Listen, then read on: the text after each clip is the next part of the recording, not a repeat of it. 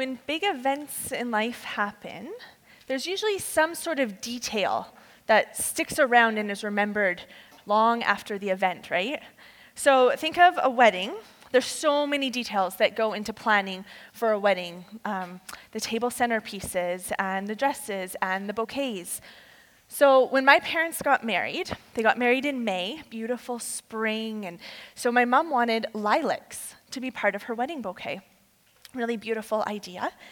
And she went out to pick the lilacs on the day of her wedding, and they were spent.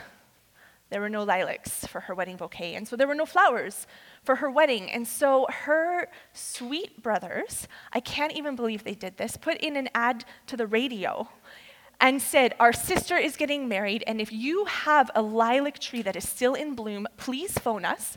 We will come, we will cut the flowers. Nobody called them, but they drove around the valley and ended up knocking on some dear person's home in Mission and cut their whole tree down so that my mom could have lilacs on her wedding day for her wedding bouquet. Very sweet. And every year when my parents celebrated their anniversary, there would be lilacs in the house for the month of May, let's remember our wedding anniversary. Let's have some lilacs here. So they did that in the early years to remember, oh, our sweet anniversary. And they did it for more years and more years and for decades. And I cannot smell a lilac to this day without thinking about my parents' wedding. I wasn't at my parents' wedding, but somehow this very tiny detail of a lilac got ingrained into my memory of their wedding. When something especially wonderful happens in life, we want to remember those moments, and we do something so that we can remember them and pass them on to people. And that's exactly what is happening in our passage this morning. So, last week, Israel was in slavery, and Yahweh rescued them. This is the most important event, way more important than a wedding. The most important event that the nation of Israel had experienced. They were redeemed from slavery. And so there were a lot of dramatic details involved in them coming out of slavery. Uh, Pharaoh's firstborn son and all of the firstborns in Egypt were killed, and a lamb had to be slaughtered, and the blood on the doorways, all these little details. And so our passage today is God is saying, Remember, remember that I brought you out of Egypt with a mighty hand. So, this is what Israel needs to do in response to their great rescue is remember, and our passage teaches us how they are to remember that they are redeemed. So, what we're going to do is we're going to work through the passage, a little bit of Bible study style, just work through the passage so that we know how the Israelites are supposed to remember that they're redeemed, and then we are going to draw three lessons for us today out of that. So, remember you are redeemed. So, let's start. What does that mean for the Israelites? So, chapter 12 last week recorded the event of Passover, and as we read through the event, there was also some instructions for the future, what, what they needed to be doing. So, there's a lot of repetition about what will happen, what is happening, what you need to do in the future. And we ended last week, chapter 12, verse 42, because Yahweh kept vigil that night to bring them out of Egypt. On this night, all the Israelites are to keep vigil to honor Yahweh for the generations to come. And so our passage today is about how to do that. So in verse 43, Yahweh is speaking to Moses and he's giving him instructions how to remember. And then Moses takes those instructions and delivers them to the people. So Yahweh, when he is speaking to Moses, he starts with some commands for the future feasts. This is what you need to do um, in your feast to remember me. And then he also gives Moses some commands about the firstborn. And Moses takes that then in chapter 13, verse 3, and gives those commands to the community commands for future feasts and commands about the firstborn. How are you going to commemorate this day? Well, you're going to do it with some feasts. You're going to eat the bread without the yeast. Okay, so just a little side note about the yeast. They had to eat it without the yeast to remember how very quickly they had to leave Egypt. There was no time to put the yeast in. They also had to eat this feast with their cloak tucked in. Another reminder how quickly they had to run and flee away. There's not really a lot of spiritual significance to this at this point. Just remember the details. You had to run quickly away. And the why. So Moses tells them what to do, and he tells them why to do it. Three times in this beginning section, Moses says, Remember that Yahweh brought you out of Egypt with his mighty hand. The whole reason you got to do this feast is so that you can remember that Yahweh brought you out of Egypt with a mighty hand. And then he gives some commands for the firstborn redeem your firstborn. What does the word redeem mean? It's kind of a weird churchy word, but we use it, right? We know this word. When we go to Superstore, you go up the ramp with your buggy, the first thing you see is the wall of coupons. And I scan it and I'm like, mm, 30 cents off yogurt. So I take that one, go do my grocery shopping, and I go to the cashier and they're going to tell me $1.59 for your yogurt, please. Oh, but I have 30 cent coupon. But if I don't give them the coupon, I have to pay $1.59. I give them the 30 cent coupon, I have redeemed those 30 cents, and now I only pay $1.29. So we, we know, we use this concept of redemption all the time. It's literally to just have a, an exchange. Something that you didn't possess, you now possess because you did a full exchange of that thing. So God says you need to redeem your firstborn son. Somehow exchange your firstborn son. He's owed to me, you have to exchange him. So, how? Well, God says all the firstborn males, animal or human, belong to me. And Moses talks about how you have to redeem the donkey. You have to redeem the donkey with a lamb. And the firstborn son needs to be redeemed too. But in this passage, we don't exactly learn how. How is the firstborn son going to be redeemed? Moses doesn't tell us that bit. Yahweh doesn't mention that here. There is, if you are curious, in the whole Bible connections in your lesson, you can go through and do a little bit more Bible study on that how and trace it through uh, the future of Israel, how they need to do that. But what we do know from this passage is why. Why they need to redeem the firstborn son. Moses tells the people when they say, What shall we say to our son? when they ask, What are we doing? In verse 15, he says, When Pharaoh stubbornly refused to let us go, the Lord killed the firstborn of both people and animals in Egypt. And this is why I redeem each of my firstborn sons. This is going to be a sign to you, it is going to be a symbol to you on your forehead that the Lord brought us out of Egypt with a mighty hand. It's so that they can remember how Yahweh brought them out of Egypt. And how did that happen? What happened to Pharaoh's and the Egyptian firstborns? They were killed. The firstborns were killed. And what happened to the firstborns in Israel? They were redeemed by the blood of that lamb. And so consecrating the firstborn to God, it's again so that the people will remember that Yahweh brought them out of Egypt with a mighty hand. Remember, you are redeemed. So the commands both for the feasts and for the, the redeeming of their firstborn son is to remind them of this. This is a memory, this is an event in their history that needs to be seared into their brains and passed on to generations and generations and generations to come. Remember, Israel, you are redeemed. So, what does that mean for us? Well, there's three lessons I think that we can draw from remembering that Israel was redeemed in this way. So, the, you have a page on your table, and I have those three listed on there. We learn that God is inclusive and He is exclusive. We learn that ritual is good, and we learn that Jesus is the firstborn son. So, let's go through each of these lessons in order. God is inclusive and exclusive. And we see this in chapter 12, verse 43 to 49. Who was surprised last week when we read that the Israelite men left Egypt with their wives and their children, and many other people went up with them?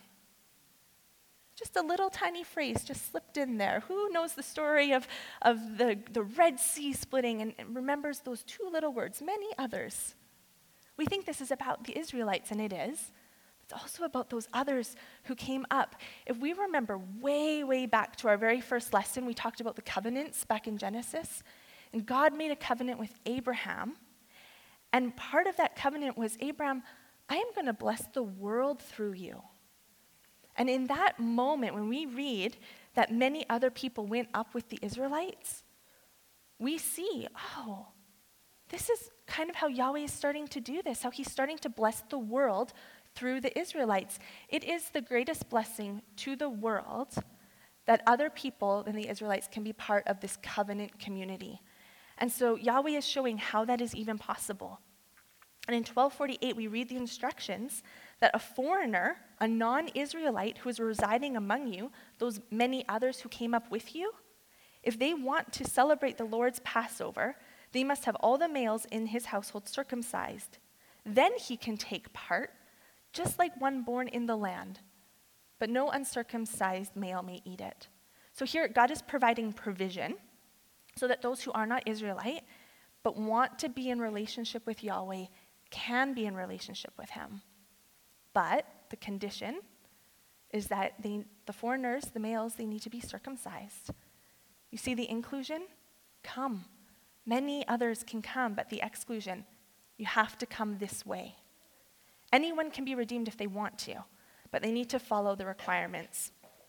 I think sometimes we don't like the sounds of that, but it's kind of a normal operating guideline in life. So let's get out of the ancient world and let's go to Hawaii because it's not raining there, I don't think, right now. So you're in Hawaii and you want to rent a car because there's this beautiful road to Hana and there's, you know, you drive up the mountain. I've never been there, but I've heard if you ever go, this is what you need to do. So I'm going to go to Hawaii. I'm going to go at the airport and be at the car rental place and tell them about my grand plan to get a convertible and drive up this amazing mountain and twisty turny and all the music I'm going to have and it's going to be so fun and they're getting excited for my experience and then they say, "Can we see your driver's license?" I don't have a driver's license and the conversation is ended. They cannot rent me a car if I do not have a valid driver's license. That doesn't seem mean or arbitrary or old fashioned. It just seems that if you want to participate in that community of car rental land, that you actually have to play by the rules. There's a contract, and you need to agree to the terms of the contract. We should see really how incredibly gracious God is how incredibly wide open his invitation to be part of his community is, to have relationship with him. It's at the very beginning of the Bible here. His interaction with people, how he wants to and does make provision so that his people, or people, his people, the Israelites, can be in relationship with him, but also people who aren't his people, people who aren't Israelites, can come and be in relationship with him. So that's at the beginning of the Bible, we start seeing this play out. And then we get to the New Testament and we learn about Jesus and we hear the gospel. It is wide open, it's also narrow. Jesus says things like, Come to me, all you who are weary and burdened, and I will give you rest. Take my yoke upon you and learn from me. I am gentle and humble in heart, and you will find rest for your souls. It's open to all. Come to me, Jesus says. But Jesus also says, Make every effort to enter through the narrow door, because many, I tell you, will try to enter and not be able to. They'll want to come through, but not on God's terms. They'll want to come through on their terms. The gospel of Jesus, it's inclusive. Come, it's open, it's wide, but it's exclusive. Come this way. It's narrow, it's specific, it's particular. Anyone can come to God, but it has to be on his terms. There's no other name under heaven by which man can be saved. And that means there's requirements for what we believe, there's requirements for our behavior. But we should see this as a generous provision of God, and we should accept the terms of his salvation. So if you are sharing this news with people who don't know the Lord, you're sharing this with your friends and your neighbors and your coworkers, don't cut the corners off of the gospel. They can come they can totally come to be in relationship with God, but they have to come on God's terms. They need to know the terms. And if you're here this morning and you are investigating the claim of Jesus and you're wondering, is, is this a God who can be trusted and who is worthy to follow? Come, you can, but you can't negotiate your terms with God. Investigate Him for what He says. You can have God, but it's going to be on God's terms, not on your terms. To be in relationship with this God, we need to come to his terms. So when we remember that we are redeemed, we need to remember that God sets the terms for how we are redeemed. Anyone can be redeemed. God is inclusive. But if they want to follow God's way, we see that God is exclusive. So, our second point then we've seen that God is inclusive, He is exclusive. Our second point that we learn from this passage is that ritual is good. So, how are the Israelites going to remember something they're told, remember you're redeemed? How are they going to remember this in two years, and five years, and 17 years, and 359 years? How will they remember this in all those years to come? Well, in verse 13, or chapter 13, verses 3, 9, and 10, we see this paragraph, and there's four words that are crammed in there commemorate this day, observance, ordinance, year after year. There's this do it over and over and over again feeling that you get when you read this section. Okay, why do it over and over and over again? It's going to be a sign, it's going to be a reminder so that you can remember. Well, remember what? That the Lord brought you out of Egypt with his mighty hand. It's so that you can remember that you are redeemed. There's a real power in ritual. When you do things over and over again, it creates a familiarity. It seeps into your subconscious, and then subtly it goes deeper and deeper and deeper, and it forms you. Why do commercials repeat the same things over again? You hear the benefits of the Swiffer Deluxe and the amazing taste of the pumpkin spice latte, and you actually conclude, I cannot live without these things. Because they have been repeated like a woodpecker over and over and over and over into your mind. And you do whatever you can. You dream about them, you crave them, you organize your life so that you can get that Swiffer Deluxe with a pumpkin spice latte at the same time. It's great. This is why we use flashcards for math exams. 1 plus 1 is 2, 2 plus 2 is 4, 4 plus 4 is 8, 8 plus 8 is 16. There's this power in repetition, familiarity with concepts. It works. What becomes familiar becomes a part of us. My grandma uh, has really advanced dementia, and I've, I've, talked about her before, and um, we, me and her, we haven't had conversations for years. Uh, she can maybe, the longest sentence say is, I don't know. How are you, Grandma? I don't know. That's a good day. The normal days are, How are you, Grandma? Little shoulder shrug. A loving look, but no words, just a shoulder shrug. So I go every week and I read to her. And over the years that I have done this, there has not been a lot of conversation. And every once in a while, though, there's these moments that I get with my grandma where I am able to sing to her. And I do not have this amazing memory, and I pull out my phone and I look up the hymns and the lyrics to them, and I sing.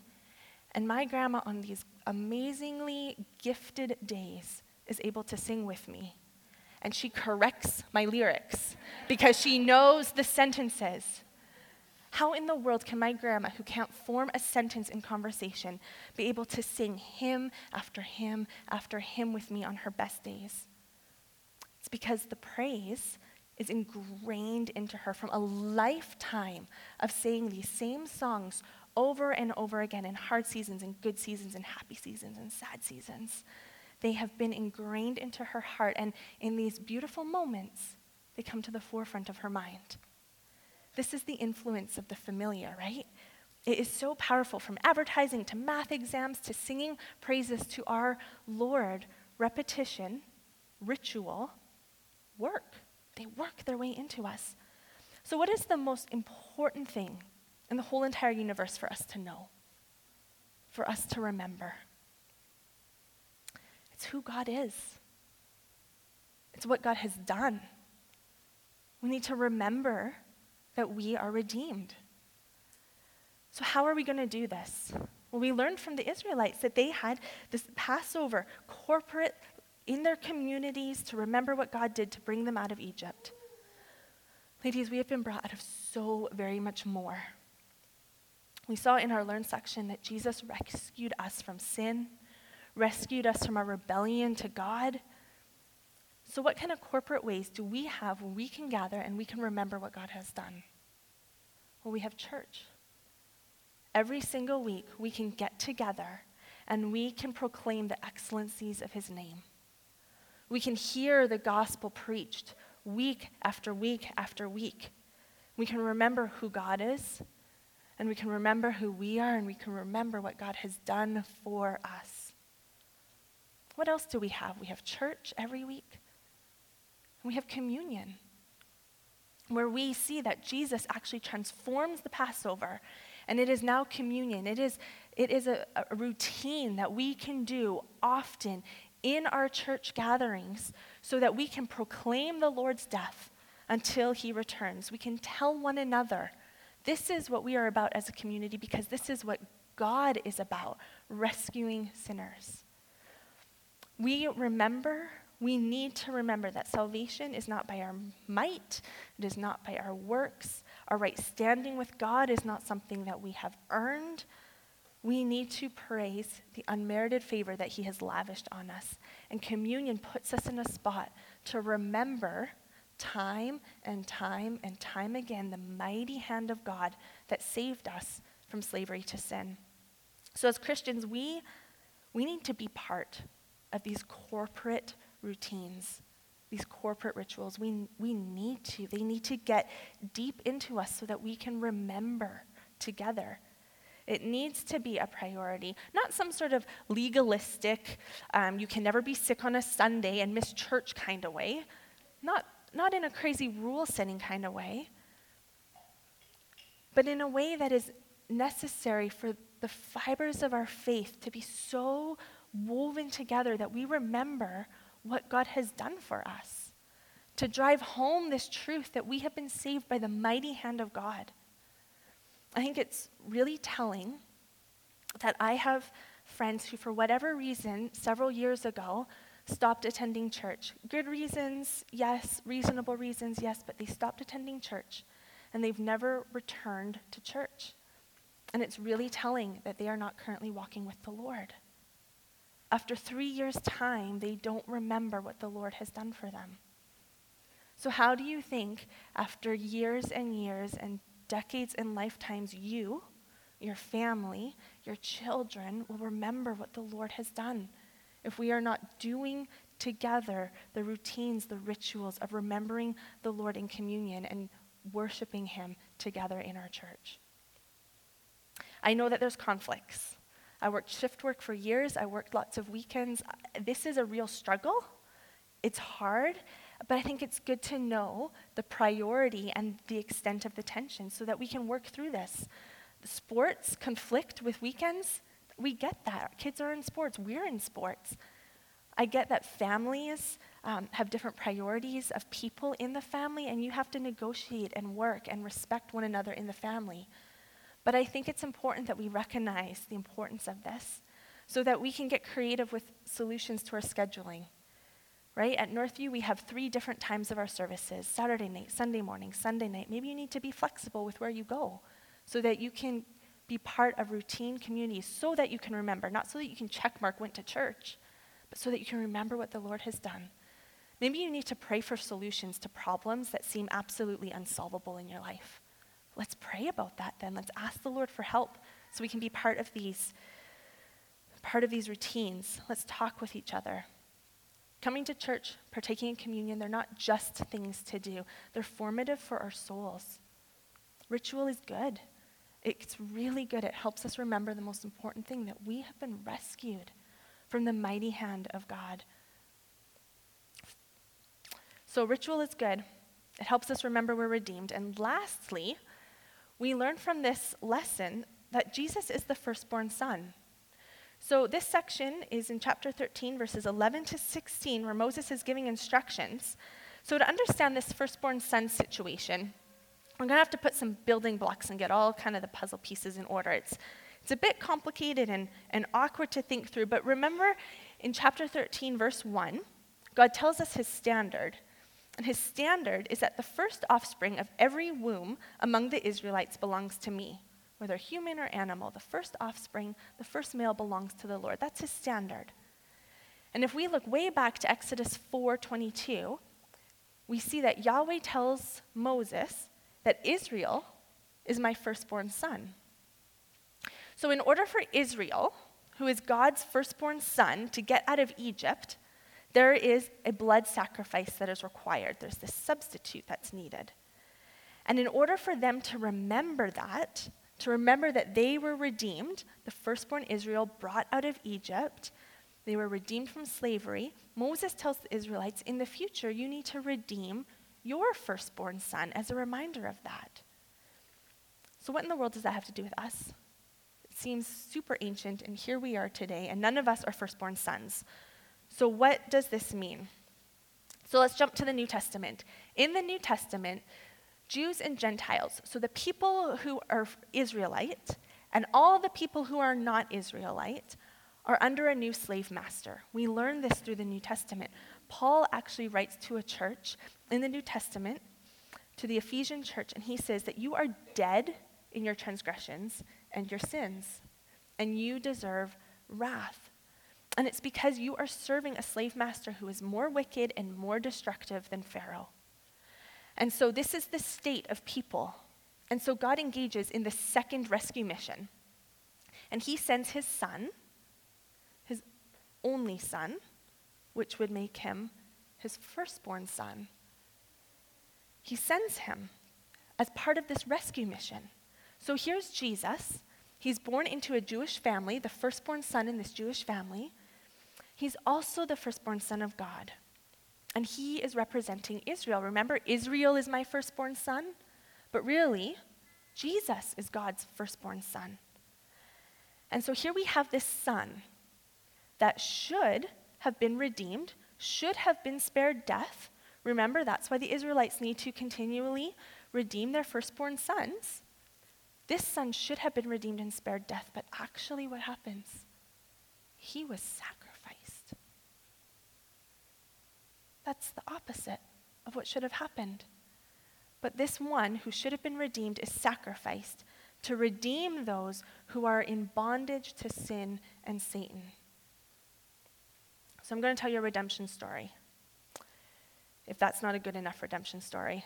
So I'm not going to top it. In fact, I'm actually going to like way minimize it here. I love popcorn. I'm just going to let you know if you like if I smell popcorn, I'm going to figure out where it is from. If you come to my house to watch a movie, I will make you popcorn. I love popcorn. It is the best snack. It's also the best dinner. It is just great. Popcorn is amazing. So you come to my house for a movie, I make you popcorn, and you say to me, This is a great popcorn maker. Where is it from? I don't care where it's from. What I want to tell you is the story. I saved up my points. And I got this popcorn maker because I redeemed my points with it. I cashed in all my points, don't have them anymore, but I have this amazing popcorn maker. I redeemed it. I redeemed it from a useless, boring life sitting on a storage shelf in some storage unit in some storage place. I used my points to purchase this popcorn maker from death at the store to life in my house. This is, I told you, it's a good redemption story. Here's the point this is what Jesus has done. Jesus is the firstborn son who used not his points, but his own life to redeem us not from death in a grocery store, but from death under the wrath of God, to life not in some house with some movies, but to life in him, eternal life, flourishing life to the fullest. This is totally the irony is that the true firstborn son was not protected like Israel was, but he became the enemy of God, like Egypt was. The one who should have been redeemed substituted himself, and he became the means by which we are redeemed. That's crazy that the one who should have been redeemed substituted himself and became the means by which we are redeemed we become the firstborn of God. We become his children because of what Jesus has done. So, the Old Testament, all of this redeeming the firstborn stuff that we're learning about today, it is a hint. It is a pointing forward to the once and for all substitutionary death of this beloved firstborn son, Jesus. So, if this is true of you today, if you have been redeemed by the blood of the Lamb, by Jesus himself, there's two things for us to know. The first is that we, as the redeemed, we owe our allegiance to Christ. We owe him our allegiance. Remember the cost of your redemption. It was a blood sacrifice. It costed Christ his life. You belong to God, He has purchased you. He has bought you with a very valuable price. And your life is no longer your own, you are His. So, as you study scripture, as you come every Wednesday and we study through the book of Exodus, and next year when you study another book, and the year after, for the rest of your life, as you study and dig into the treasure of God's word and learn who He is and who we are and what that means, whatever He says goes because you belong to Him. And we have joyful obedience because we are His. So, whatever, we are going to learn things in Scripture about our money, and it's going to poke us in crazy ways. We're going to learn things about our priorities, and it's going to poke us, and learn things about our body, and learn things about our sexuality, and, and learn things about how we spend our time, and with who we hang out with, and what we do, and our ethics, our attitudes. These things are all going to be poked at from Scripture. But we owe our allegiance to God who rescued us. And so we need to pray for joyful obedience and an urgency to live lives that show that we actually belong not to ourselves anymore, but we belong to God. So we owe God our allegiance. But the second thing, do you know the assurance that you have? Because you have been purchased with a price. You belong to God. Do you know the comfort that that brings? The assurance that it is that you belong to Him. If you have been redeemed by the blood of Jesus, then there is nothing that can separate you from God. Your relationship with Him is entirely secure. Entirely secure. We read in Ephesians in chapter 2, verse 4, Paul writes, But because of His great love for us, God, who is rich in mercy, made us alive with Christ even when we were dead in our transgressions, and it is by grace that you have been saved. We were not God's firstborn, but grace upon grace upon grace upon grace upon grace. We have been redeemed by the blood of Jesus, and your salvation is secure your biggest problem is totally dealt with. Your eternal state is secure in right relationship with God. In Romans, it says, if we are children, we are heirs, heirs of God, co heirs with Christ, if indeed we share in his suffering, in order that we may also share in his glory. Our biggest problem is taken care of. We will share in the glory of God, but there are little things in life, right? Little things that make us feel like we're not secure, little things that make us feel like our problem actually hasn't been dealt with. There's financial issues and relationship issues, and our laws change, and our kids rebel, and we struggle with our emotions and all of these things, and it doesn't seem like our problems are taken care of. They seem like threats, but actually, they're just little sufferings. And if indeed we share in these little sufferings and we persevere and we hang on, we're going to share in his glory. These little threats, these, these little blips along the way, which we need to deal with, and they seem big, but they are little in comparison to the wealth of security that we have in Christ because he has redeemed us. If God did not spare his own son, how will he not also, along with him, graciously give us all things? So if you are in Christ, you have absolutely every reason to be assured that you are redeemed because Jesus is the firstborn son that redeems us. So, ladies, let's remember the mighty hand of God that saves us from slavery to our sin. And let's praise him for that. So, why don't I pray to that end? Lord God, you indeed are mighty and you offer salvation to anyone who wants it.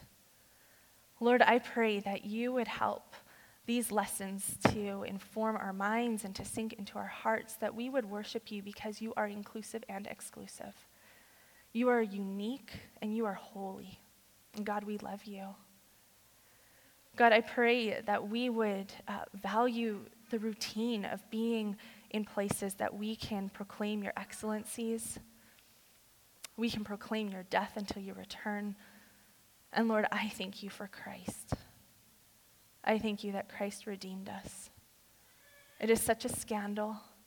It is so undeserved that we would have salvation, and yet you offer it freely to us. How we praise you, Lord. Help us now in our time at our tables uh, to have discussions that will help us to wrestle through these things and to learn to love you more. And we pray in your name. Amen.